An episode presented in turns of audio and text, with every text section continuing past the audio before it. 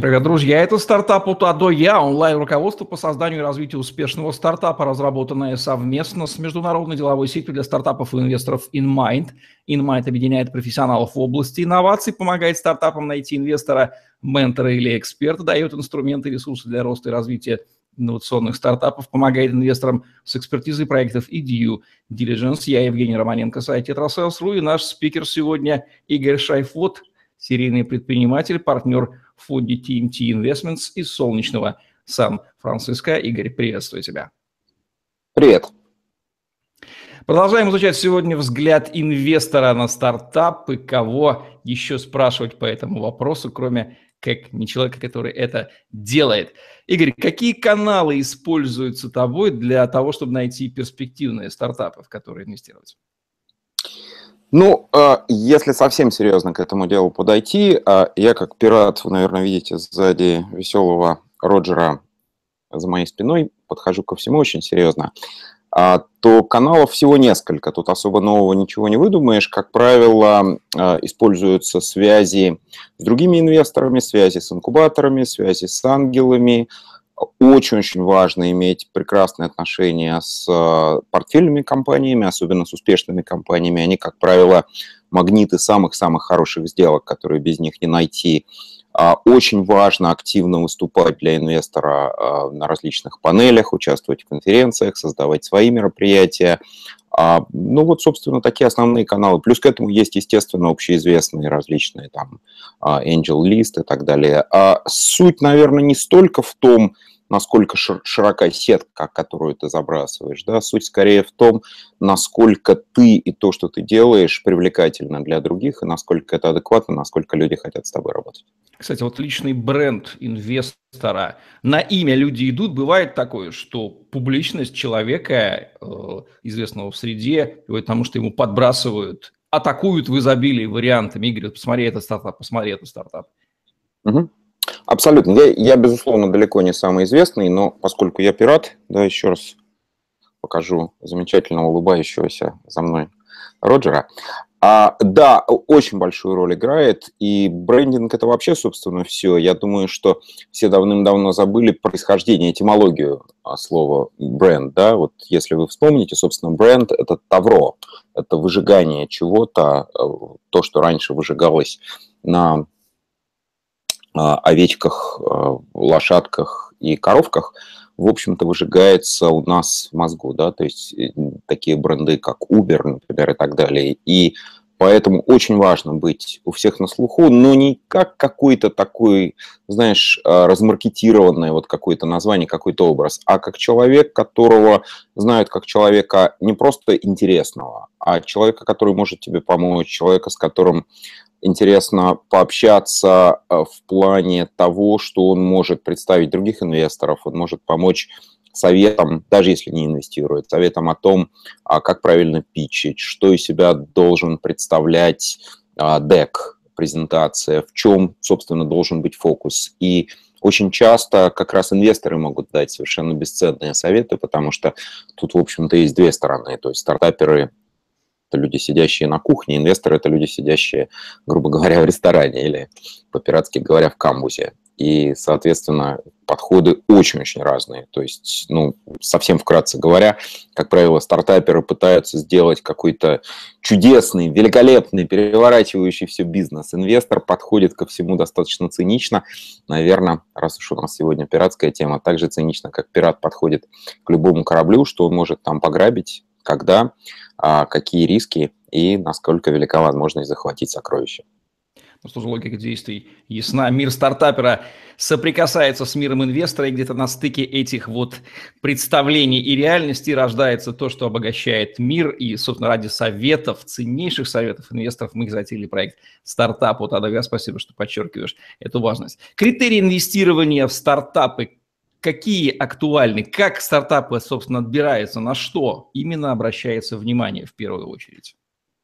Ты знаешь, наверное, у всех, конечно, какие-то... Наверное, у всех, конечно. Конечно, у всех, наверное. Конечно, у всех, наверное, и, наверное, у всех, конечно, а, свои собственные критерии. Но я думаю, что мои друзья и знакомые инвесторы вряд ли сильно будут спорить с тем, что я скажу. А, с точки зрения нас, TMT Investments, а, мы очень в очень значительной степени ищем не просто интересную идею, не просто крутую технологию, мы ищем бизнес в первую очередь. Мы ищем в первую очередь людей, в которых мы верим не просто как в технологов, не просто как в менеджеров, а людей, которые уже доказали, что они многое знают о драйверах роста, а людей, которые а, видят не просто некое светлое будущее, когда они станут пресловутым э, юникорном, да, а людей, которые могут конкретно от точки А дойти до точки Б. То есть, грубо говоря, в первую очередь с нашей точки зрения, как команды TMT Investments, мы смотрим на ребят, которые способны создавать бизнес, которые доказали, что они создают бизнес и которые не витают в облаках, а э, очень конкретные. То есть мы растем через такой-то канал, стоимость а, приобретения клиента такая. Я с трудом перевожу местные термины на русский язык. Ну, можно по-английски, life, что мы понимаем. Да. Да. Ну, как бы эти вещи, я думаю, все знают, LTV и так далее. Вот, все эти вещи, они очень конкретные, и чем больше а, общающийся с тобой а, основатель стартапа, чем больше, а, чем лучше от зубов у него отскакивают все а, планы, идеи, конкретика, чем больше цифр непридуманных, доказуемых, да, а сколько у него клиентов, какой происходит рост, через какие каналы происходит рост, какова стоимость этого роста, как этот рост изменяется, тем в большей степени вероятно, что мы инвестируем. Я Думаю, что более или менее очень многих инвесторов тоже такой же подход. Но есть инвесторы гораздо более технологические. Да, есть инвесторы, которые приходят в дикий восторг от шикарных технологий. Есть инвесторы очень узко, это не обязательно плохо, очень узко сфокусированные на каком-то небольшом сегменте, а, как правило, очень глубоко его понимающие и инвестирующие в это. Ну вот как бы основные критерии. Еще раз, с точки зрения нас, TMT Investments, мы прежде всего инвестируем в бизнес, мы прежде всего инвестируем в людей, которые конкретно показывают и доказывают, что они строят реальный бизнес, а не просто какую-то красивую идею. Можно ли сказать, что если стартапер говорит на языке инвестора, то взаимопонимание устанавливается гораздо быстрее, и это является существенным критерием для того, чтобы о, человек мыслит так, как мы хотим. Да, безусловно, я думаю, что это очень важно. Хотя, опять же, тут как бы существует некая обертка, да, и существует как бы некая конфетка. Купить конфетку без обертки достаточно сложно, но и купить одну обертку, в которой нет никакой конфетки, тоже довольно тяжело. Поэтому э, некая такая идея, витающая в некоторых неокрепших, скажем так, головах насчет того, что просто нужно научиться ловко питчить инвесторов, она, конечно, довольно наивная. То есть должен быть, конфетка все-таки должна быть вкусной, шоколадной э, и вызывающей а, активное слюноотделение. У меня есть личная гипотеза, родившаяся в процессе записи, э, имея немножко отношение к продажам, понимаю, что стартап для инвестора отношения такие же, как производитель продукта в отношении клиента. Это просто очень сложный продукт, который нужно, а, правильно маркетировать, и внутри он должен быть хороший, с хорошей начинкой, чтобы клиент-инвестор захотел его купить. Ну, собственно, в физическом смысле. Да. Дать ему деньги. Есть такая?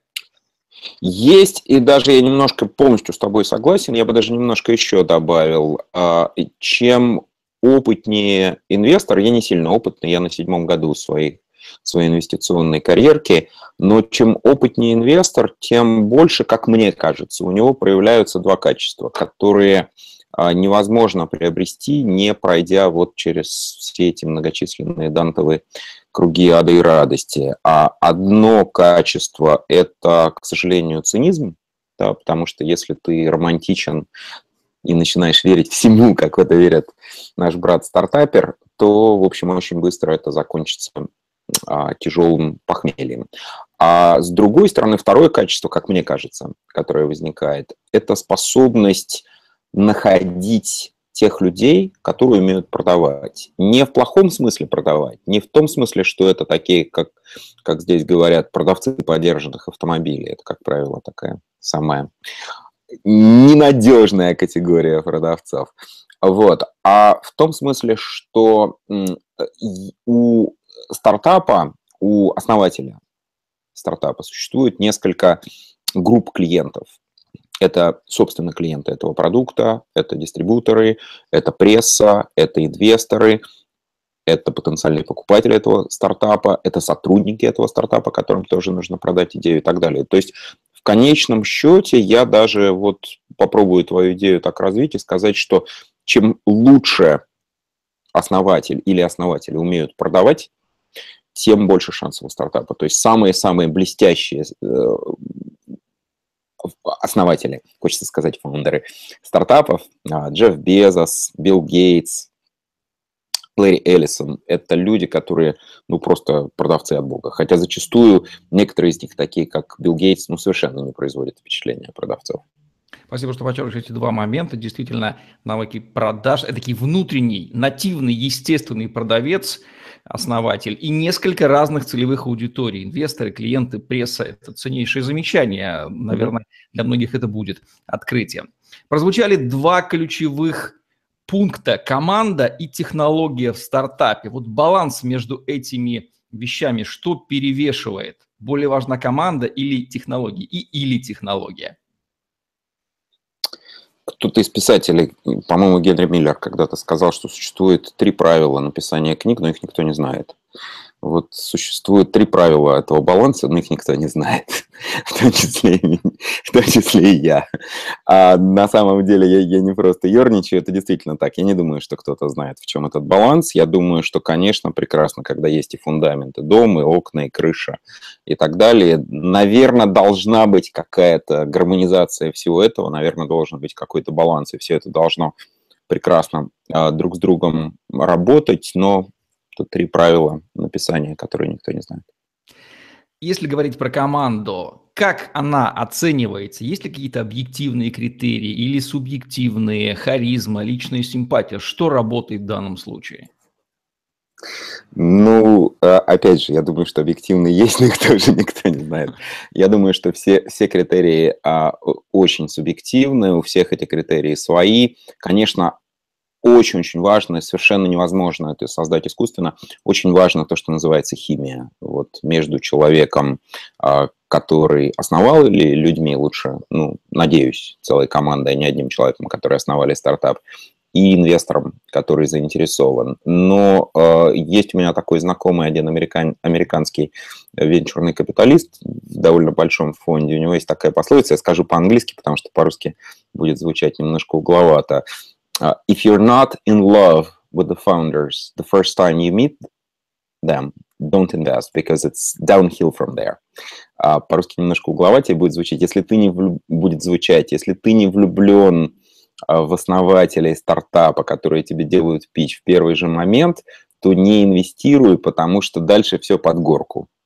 Ну, то есть вот самая, самая большая любовь – это именно в перв... на первом свидании. Интересная поговорка. Вот отражает смысл. А как инвестор понимает, это на его лице как-то отражается влюбленности, способен да. заметить фа Да, да, шикарный, кстати, вопрос, потому что я, я никогда на эту тему не, не задумывался. Но я не сижу перед зеркалом, поэтому мне сложно сказать, что отражается у меня на лице, но один из самых-самых хороших признаков того, что инвесторам интересно, это если они начинают задавать вопросы, в том числе жесткие. Вот это очень часто стартаперы не понимают и думают, что если все поулыбались, покивали, то все прекрасно. Нет, это как раз самое худшее. Чем более вопросы въедливые и такие отверточные, да, чем больше они пытаются раскрутить а, внешние фасады, посмотреть, что внутри, тем, тем больше это значит, что не заинтересованы. Чем больше люди на одной волне, чем больше они говорят, грубо говоря, на одном языке, причем и в буквальном смысле тоже. Мы, например, в TMT с удивлением, совершенно нам все равно, из какой страны человек, но вот мы с удивлением обратили внимание, что так называемые русские, в кавычках, ну, люди из бывшего Союза, наверное, не то, что они лучше, наверное, мы их лучше понимаем, наверное, лучше они понимают нас. Я скоро будет четверть века, как живу в Америке, но несмотря на все мои пиратские наряды, наверное, все-таки еще остался вот, человеком оттуда. А я думаю, что химия, извиняюсь, я думаю, что химия это что-то очень сложно уловимое, но она заметна сразу же. То есть вот когда два человека встречаются и начинают говорить очень хорошо друг друга понимают, скорее всего, они друг друга поймут. Если же они не могут найти общего языка, ну, крайне, крайне редко возможно то, что дальше они найдут этот общий язык. Такое понятие, как soft skills очень популярное в HR-индустрии на Западе, но плохо понимаемое пока сейчас у нас. Оно, э, насколько оно имеет значение по сравнению с hard skills? Ты абсолютно прав. Огромнейшее значение, оно, безусловно, не может заменить его, да, я думаю, что это то же самое, как конфетка и обертка. А шикарная конфетка в ужасной обертке вряд ли привлечет а, внимание, но и шикарная обертка, в которой ужасная конфетка. То есть я думаю, что и hard, и soft skills очень важны. Ты абсолютно прав. Как правило, а, ребята вот оттуда же, откуда мы с тобой, а, они меньше получили тренингов в плане именно soft skills, вот то, что называется, не хочется англицизм употреблять, interpersonal, просто общение как бы человеческого, умение встать на одну волну. Но э, парадоксальным образом, а, мне кажется, как раз именно ребята из бывшего Союза очень даже преуспевают в этом деле, может быть, как раз вопреки, а, вопреки этому, потому что те из них, кто прорывается через все эти многочисленные барьеры а, которые ставят жизнь перед любым стартапом, перед любой идеей, а это как раз самые, в общем-то, герои. Ну и возвращаясь к пиратскому образу, это как раз те самые пираты, которые преодолели рифы, мели и жуткие морские сражения. Оценка стартапа. Как она проводится? Рыночная оценка стартапа в целом и оценка на стадии seed. А, мне кажется, я не очень уверен, что все с этим согласятся, но мое такое ощущение, что тут не бывает некого ресторанного меню. А если оно и бывает, то как в неплохих ресторанах, как правило, а, пытаюсь это сказать по-русски, по-моему, это называется рыночная цена, да, когда какая-нибудь хорошая рыба лежит. То есть я, я думаю, что не стоит, мой, мой совет всем друзьям, коллегам, партнерам и другим пиратам плывущим по бурным волнам стартаперства, не сильно заостряться, не сильно заморачиваться этой самой оценкой, она очень быстро проявится. Она должна быть более или менее адекватная, а, безусловно, на разных этапах она формируется по-разному, а, но очень сложно представить себе, а, скажем, стартап, у которого только-только первые продажи, у которого нет абсолютно уникальной, не имеющей никаких аналогов технологии, у которого нет основателей, которые были синер вице-президентами SAP или Гугла, и которые предполагают оценку 15-20 миллионов. Ну, это нереалистично. Вот. А, но на более позднем этапе уже, чем, чем, чем дальше стартап растет, тем больше а, разница становится не очень большая между тем, что стартап представляет себе, и тем, что он получит, поскольку а, уже а, в, кажд, в каждом сегменте складываются достаточно быстрые, относительно понятные как инвесторам, так и а, предпринимателям некие ratios, да, там, скажем, five times ARR и так далее, и так далее. Один момент такой очень интересный из своего опыта на более поздних этапах, если стартап очень сильно интересует инвестора, то инвестор, я два раза с этим сталкивался, способен э, поменять свое мнение по цене просто ну, невероятно драматически, ну, на десятки миллионов долларов.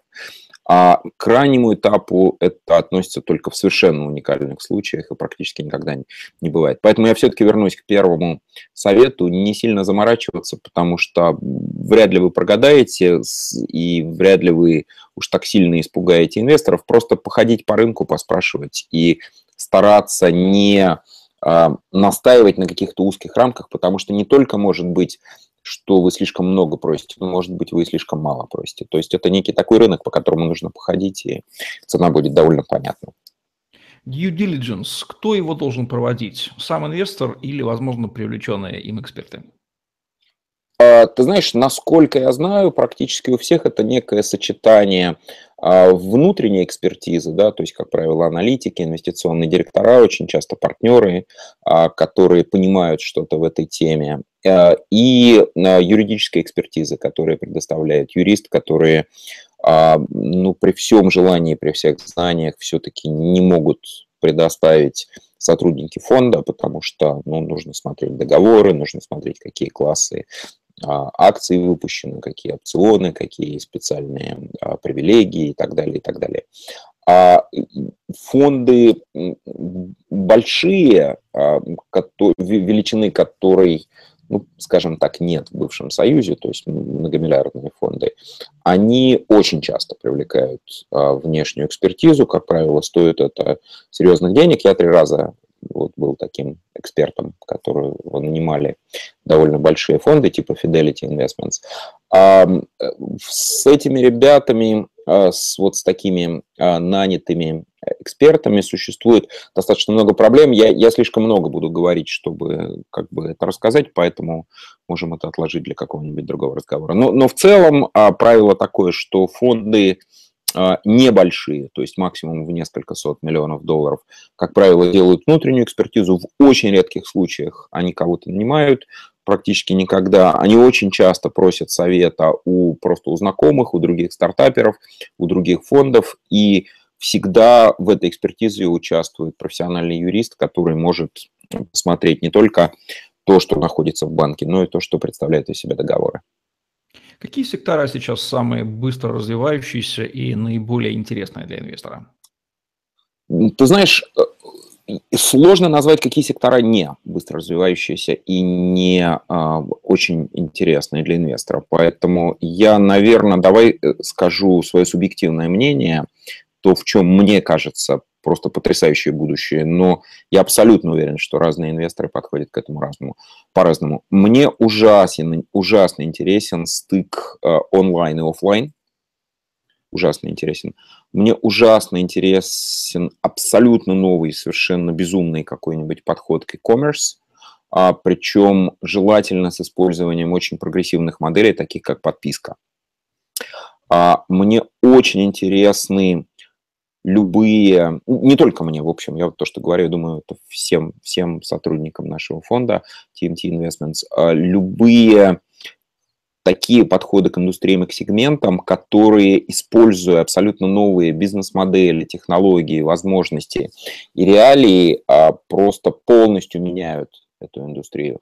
И мне все-таки вернусь к тому, о чем говорил с самого начала, все-таки интереснее всего не просто какие-то сегменты и технологии, а все-таки интереснее всего блестящие, потрясающие, еще раз открою нам веселого Роджера, пираты, которые э, не просто как бы размахивают мечами, вот я заготовил даже меч, для нашего разговора, а которые способны доказать, что они могут брать индустрию на абордаж. Вот так, такие ребята просто на вес золота. Их очень мало, они есть, и мне кажется, что самая главная заслуга любого хорошего инвестора в том, чтобы их найти. Отличные пиратские аналогии, которые оценят, безусловно, все наши сегодняшние зрители. Ты инвестируешь в стартапы только американские или СНГ, Европа, может быть, весь земной шар? А если посмотреть нашу, геог... Э, нашу географию, TMT Investments, фонд, фонд, где я партнер, то огромное большинство инвестиций у нас в долине, а есть несколько инвестиций в Нью-Йорке, несколько инвестиций в Израиле, а, и как-то так сложилось, это не было нашей э, стратегией, что мы один за другими а, нашли несколько просто потрясающих стартапов в Эстонии. Но что очень интересно и совершенно не секрет, а, опять же, это не было нашей а, стратегией, но она все больше и больше становится стратегией. Мы видим, что, ну, опять же, в кавычках говоря, русские, то есть украинцы, армяне, белорусы, эстонцы, русские, казахи и так далее, жители бывшего Союза, а, это не только люди, которых мы хорошо понимаем и которые хорошо понимают нас, но и это ребята, которые способны добиваться. И очень значительная часть нашего портфеля, в том числе ребята, находящиеся в долине, в Сан-Франциско, в Нью-Йорке, это ребята, говорящие на родном русском языке. Не могу не полюбопытствовать вопросом за а, рамками а, выходящего сценария. Как скоро электромобили без водителей по шеринговому типу вытеснят полностью личное владение автомобилями внутреннего сгорания, с двигателем внутреннего сгорания в Америке и в России? Можно такой прогноз сделать? А три дня назад были в офисе одного из наших блестящих стартапчиков, и ровно через дорогу от них а, огромный паркинг Uber на котором машины без водителей. Мы даже не, не знали бы об этом. Он говорит, знаете что, там, там робот. Мы говорим, да ладно. Он говорит, да, вот выгляни в окошко. Я жалко не, не, не сфоткал, но как бы мы были на встрече. Вот, вот целый парк стоит машин, и все эти машины уже ездят, и все эти машины уже способны делать очень многое. А мне кажется, тут даже вопрос не когда, а тут, скорее всего, есть несколько этапов. А, у меня есть такой приятель а, Алексей Андреев, он вот как раз делает фонд, связанный с автомобилями. Я как раз очень тебе советую его проинтервьюировать, потому что он действительно профессионал в этой области. А, но мне кажется, ламерское совершенно мнение, мне кажется, что внедрение происходит сейчас, это некий первый этап. Мне кажется, что второй этап это будет после того, что они отладят а то, что еще надо отлаживать, я думаю, в течение 12-18 месяцев, не больше. А они начнут это повсеместно серийно внедрять и повсеместно серийно выпускать эти автомобили. Потом будет, думаю, очень затяжной этап борьбы, просто очень затяжной этап борьбы, в котором и э, водители такси, Uber, лифта будут сопротивляться, и э, через своих представителей э, в муниципалитетах, в штатах различные таксисты и так далее будут этому сопротивляться, и регуляторы начнут придумывать какую-нибудь полную чушь, там, скажем, задавят, ну, явно, к сожалению, задавят эти роботы каких-нибудь людей. Из этого раздуют какие-то страшные, драматические передачи про кровавых роботов, терминаторов, которые убивают людей.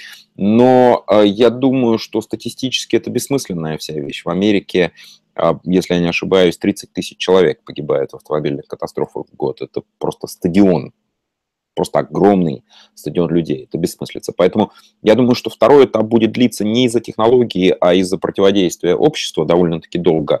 Но заканчиваться он будет через несколько лет, это абсолютно точно. Тем, что первые штаты, я уверен, что это, конечно, будут самые продвинутые штаты в Америке, Калифорния, а, наверное, Массачусетс, может быть, Нью-Йорк. А, вот.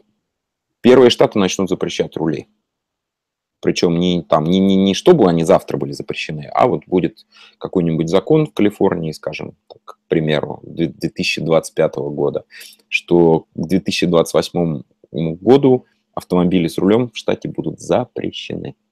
То есть не только двигатели внутреннего сгорания будут запрещены, но еще и руль как физическое средство кручения, да, которое означает, да. что человек да. сидит за рулем, а не робот, будут запрещены. Вот так вот. Да. Да. Ну, 30 тысяч, 30 тысяч трупов. 30 тысяч трупов каждый год. Ну что же, под финал три главные рекомендации стартапам от Игоря Шайфота. Как будут звучать? Помнишь, это была а, сентенция «Не верь, не бойся, не паси». А, ну вот для стартапов, наверное, «Не верь» – это очень-очень хорошая вещь. Но не верь не в циничном смысле, что нельзя никому верить, а а, не слушайте прессу, которая рассказывает, как, как прекрасно и чудесно существование стартапов. Не слушайте плачущих, а, которые рассказывают, как оно ужасно. Не прислушивайтесь к голосу разума, потому что невозможно быть пиратом и прислушиваться к голосу разума. Нужно быть совершенно нерезонным, сумасшедшим, отважным, а, наглым и так далее. То есть э, первое, не, не, верь, потому что как бы очень часто внутренний голос тебя подводит, нужно двигаться к своей цели никого не слушать. Вот в этом смысле не верь. Не бойся, в общем, достаточно близкая к этому сентенция. Не бойся в том смысле, что да, зачастую ты идешь лоб в лоб какому-то гиганту, и как бы все кругом смеются и говорят ха-ха-ха, эти ребята ха-ха-ха, этот смешной мальчишка Джефф Безос, который даже не программист, а по образованию, по-моему, он English major был, кажется, человек, изучавший английский язык, он хочет победить гигантские Barnes Noble и Borders. Где сейчас Barnes Noble, где сейчас Borders и где сейчас Amazon. А, и третье, не проси, на самом деле, э, как ни парадоксально, от венчурного капиталиста это звучит, а, не стоит даже и думать про инвесторов. А, они всегда, помните, как у Булгакова было, никогда ничего не проси у сильных мира всего. Сами придут и сами все дадут. А тот момент, когда все... Во-первых, венчурный капиталист, если он опытный, умный, знающий, а, с серьезно ободранными боками своей каравеллы, вряд ли все равно будет охотиться за маленькими шлюпками, а э, вот эту долину смерти ее нужно пройти в какой-то момент. Но если ты фокусируешься на том, чтобы продукт нравился покупателям, на то, чтобы продукт был конкурентоспособным. Если ты фокусируешься на а, драйверах роста, если ты способен найти те драйверы роста, которые тебя быстро и недорого смасштабируют, то ты построишь не просто черную жемчужину, а целый флот из черных жемчужин. И тогда, конечно, к твоему кораблю приблизится много фрегатов с добычей. Вот такой вот пиратский взгляд на стартап-построение, взгляд инвестора на стартап с бессмертной цитатой из Булгакова, мастера Маргариты, от Игоря Шайфута в программе стартапа ТАДО Я, онлайн-руководстве по созданию и развитию успешного стартапа, разработанного совместно с международной деловой сетью для стартапов и инвесторов InMind. Ставьте лайк, подписывайтесь на наш YouTube-канал, чтобы не пропустить новые интересные видео с вашими любимыми экспертами. Загляните в другие выпуски стартапа от ТАДО Я, этого уникального во всех отношениях онлайн-руководства, аналогов которому вы в Рунете не найдете. Вы слышали, что делать действуйте, и да, прибудет с вами удача, или как говорят пираты, какой у них есть лозунг? А, лозунг у пиратов а, «Воруй, что можешь, ни с кем не делись». Ну и дальше я не буду уже говорить, поскольку, наверное, могу этим нарушить какие-то законы. Я и спасибо за этот потрясающий образ. Всем пока, всем удачи. Счастливо.